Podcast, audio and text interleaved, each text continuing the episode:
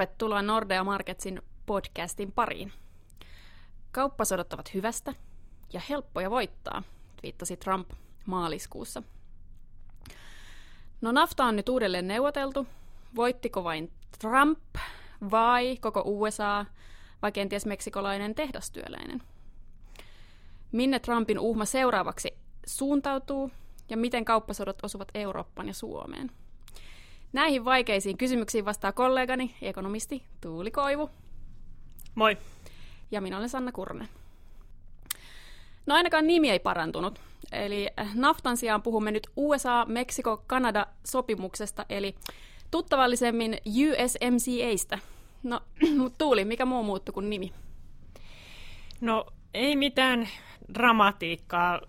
Mä sanoisin, että tämä sopimuksen suurin uutinen oli se, että se saatiin aikaa ja se aiheutti suuren helpotuksen puoli ja toisin.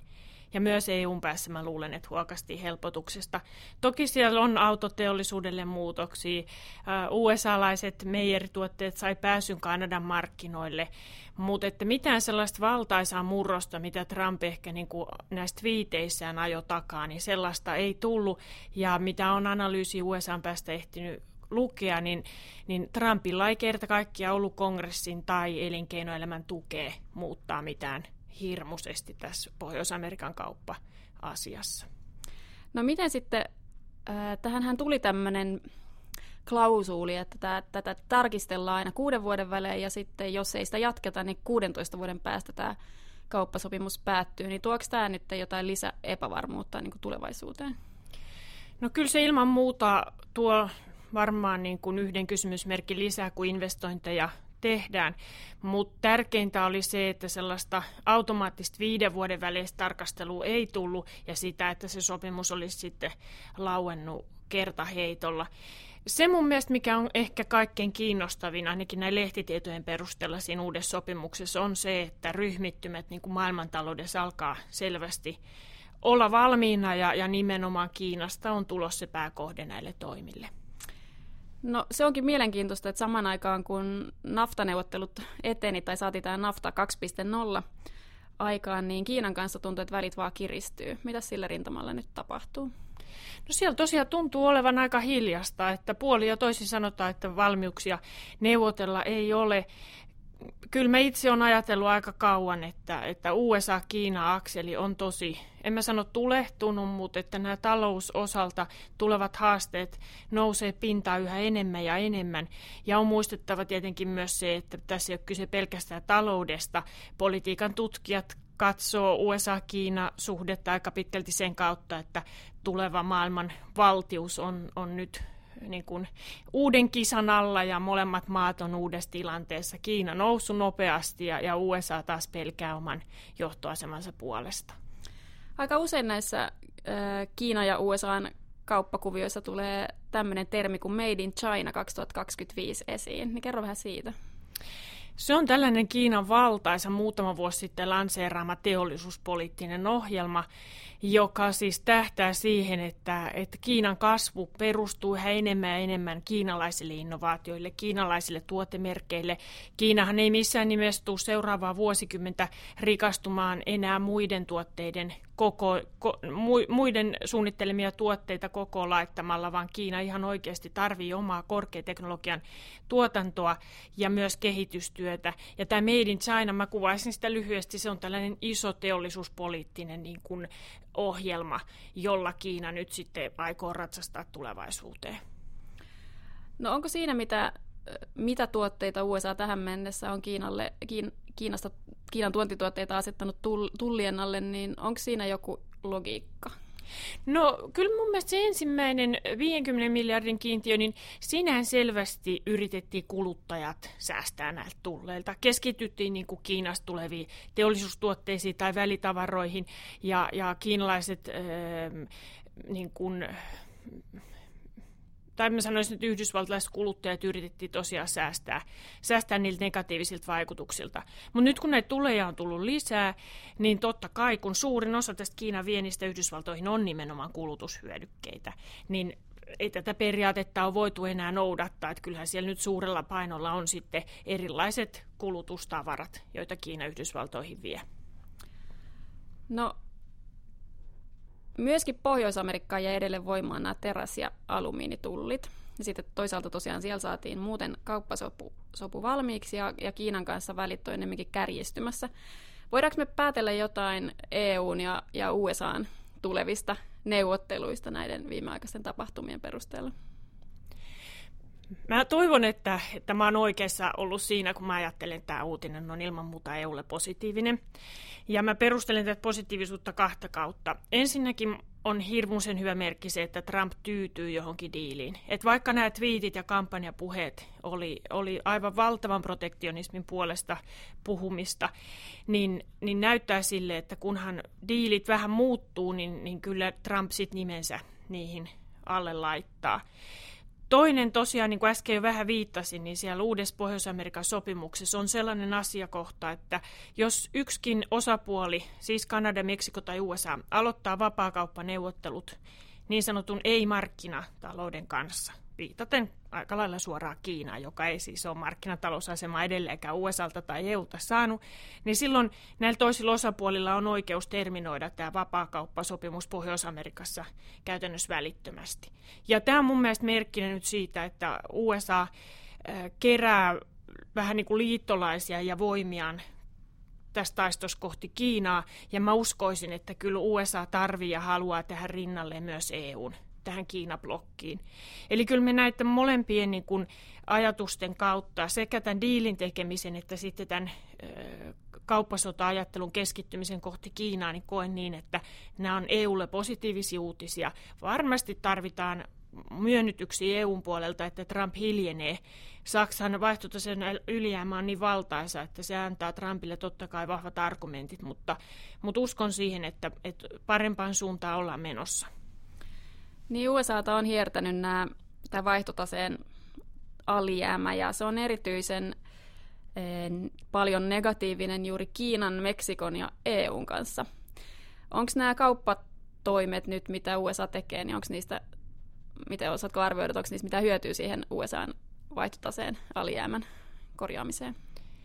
No varmaan marginaalinen hyöty, mutta suhteessa siihen hyvin elvyttävää talouspolitiikkaa, jota republikaanien johdolla pitkälti USAssa tällä hetkellä tehdään, niin sehän tulee kasvattamaan USA-vaihtotaseen alijäämää entisestään, ja mä luulen, että se vaikutus on paljon suurempi kuin mitä näillä kauppatoimilla nyt, nyt pyritään tekemään.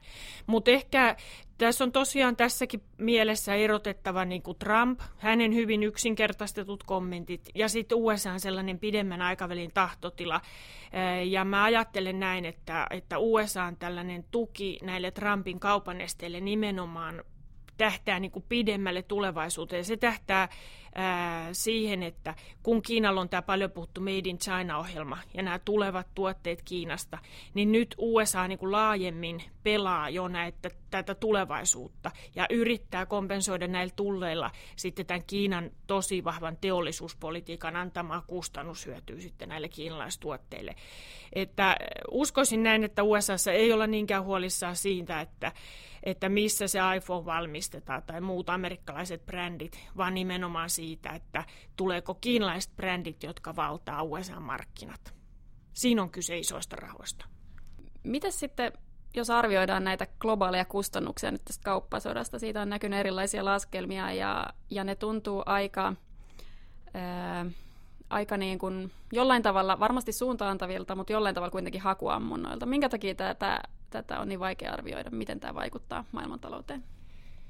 Joo, se on mun mielestä hirveän hyvä, että näitä isoja globaaleja malleja käytetään nyt tässä harjoituksessa, joka on hirmuisen relevantti, pelottaa kaikkea. Me tarvitaan kaikki mahdolliset niin kuin, taloustieteilijöiden välineet, jotta näitä vaikutuksia pystytään arvioimaan. Ja ihan niin kuin sanoit, nämä tulokset täytyy ottaa suuntaan antavina. Siten kun ne ottaa, niin ilman muuta mun mielestä niistä tulee lisäarvo. Mutta sitten meidän täytyy muistaa näiden mallien heikkoudet. Näiden mallien välisissä tuloksissa ensinnäkin tosi iso ero saattaa syntyä siitä, että – Toinen, maa, toinen malli ottaa hyvinkin huomioon tällaiset rahoitussektorin kautta tulevaa epävarmuuden lisääntyminen, kun taas muutamat mallit jättää tämän epävarmuuden, jota mä itse pidän hyvin tärkeänä, niin liian vähälle roolille. Sitten meillä on taas ehkä tällaisten niin kuin kauppakeskeisten mallien vahvuus on se, että ne, ne tosiaan pystyy ikään kuin allokoimaan sen soijapavun sieltä Brasiliasta, ei enää ehkä niin kuin Euroopan markkinoille, vaan ehkä se brasilialainen soijapapu löytääkin tiensä sitten Kiinan markkinoille, kun tämä USA-Kiina-akseli on heikentynyt. Ja se tietenkin tarkoittaa sitten näiden kauppavirtojen allokoituminen, niin, niin jonkunnäköisiä makrotaloudellisia vaikutuksia myös. Mutta näiden hyvin kauppaa mallintavien mallien heikkous tuntuu olevan sitten tämä epävarmuuden heikko malli. No sitten sellaisia täydellisiä malleja tähän tilanteeseen on mahdoton löytää. Näitä tuloksia kannattaa lukea monesta lähteestä, yhdistellä niitä, käyttää maalaisjärkeä ja, ja ehkä siitä sitten jonkunnäköinen niin kuin, yleiskuva päähän syntyy. Mutta mä sanoisin näin, että, että tämänhetkiset toimet, mitä nyt on tehty, teräsalumiinitullit, USA-Kiinatullit, puhutaan maailmantasolla niin kuin prosenttiyksikön kymmenyksistä kasvuprosentteihin niissä vaikutuksissa.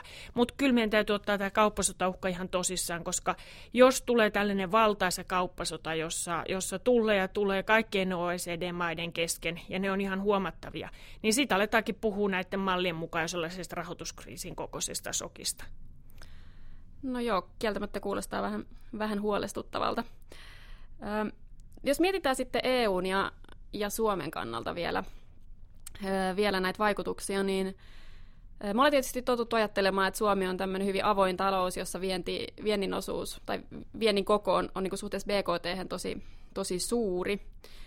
Mutta sitten kun rupeaa katsomaan, katsomaan sitä, minne se Suomen vienti kohdentuu, niin sitten lopulta niin kuitenkin kun se EUn osa on niin iso, niin, niin ei ne vaikutukset sitten välttämättä, välttämättä Suomelle niin valtavia. Mä laskeskelin tuossa äkkiä, että semmoinen 40 prosenttia äh, BKTstä vastaa toi vienti, mutta EUn ulkopuolinen vienti olisi sitten vaan Suomellakin 17 prosenttia. Toki meillä on siellä tärkeitä maita Yhdysvaltojen lisäksi myös muun muassa Venäjä ja Kiina, jotka on tärkeitä vientimaita ja on sitten siellä äh, näissä näissä, äh, osittain näissä viime aikojen globaaleissa huonoissa uutisissa mukana, mutta, mutta miten sä, mikä sun oma arvio on, tai onko sul, ootko nähnyt jotain uskottavia laskelmia siitä, että mikä tämä vaikutus voisi olla EU-tasolla tai Suomeen?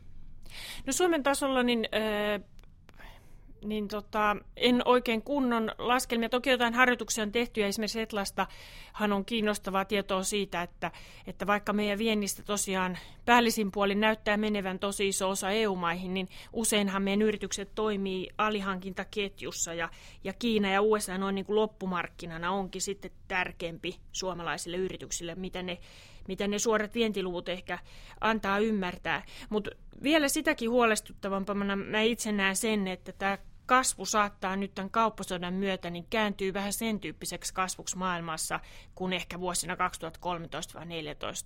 Silloinhan maailman teollisuustuotannolla meni huonosti, maailman kaupalla meni tosi huonosti, investoinneilla meni huonosti. Ja eikö kuulosta nämä termit aika huolestuttaville? Ne on niin kuin, jos me ajatellaan, että Suomi vie aika paljon teollisuuden välituotteita ja investointitavaraa.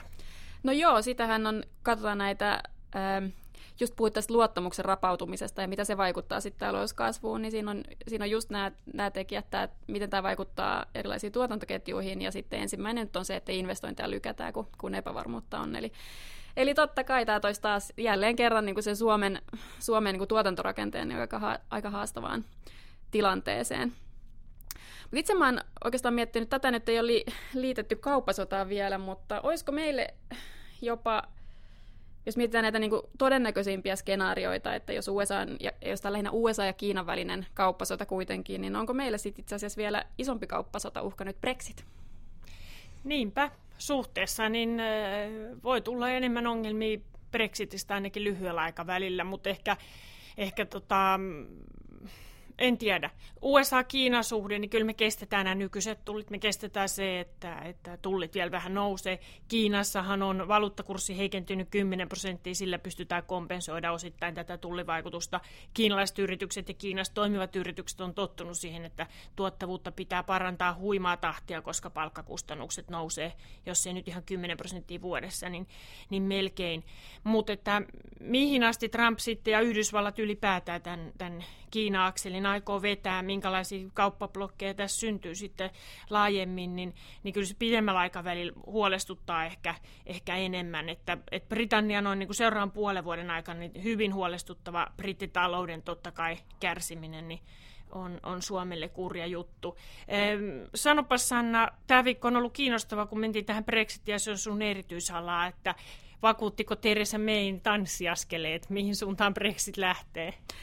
No, no vakuutti siinä mielessä, että, että oli ehkä vähän semmoinen yllät, yllättävä esiintyminen meiltä ja selkeästi vaan yritettiin luoda sitä fiilistä sinne konservatiivien joukkoon, jotta sitten saataisiin mahdollisesti sitten rivit pysymään vähän yhtenäisempänä. Että siinä mielessä jonkinnäköistä pientä optimismia hymyn lisäksi herätti tämä Theresa May tämän viikon, tämän viikon esitys. Joo, on samaa mieltä, että Brexit voi olla lyhyellä aikavälillä, jos Britannia päätyisi tähän eroon ilman, ilman erosopimusta ja VTO tulisi voimaan, niin vaikuttaisi varmaan aika dramaattisesti he, ly, lyhyellä aikavälillä EUn näkymiin, mutta, mutta toki meidän täytyy olla huolissaan, jos mietitään koko maailmantaloutta, niin ehdottomasti tuosta Kiina ja, Kiina ja USAn ää, jatkuvasta välien kiristymisestä. Kiitos Tuuli, tosi mielenkiintoista. Jäämme jännityksellä odottamaan, mitä, ää, miten, miten neuvottelut etenee muilla rintamilla. Kiitos. Thank you.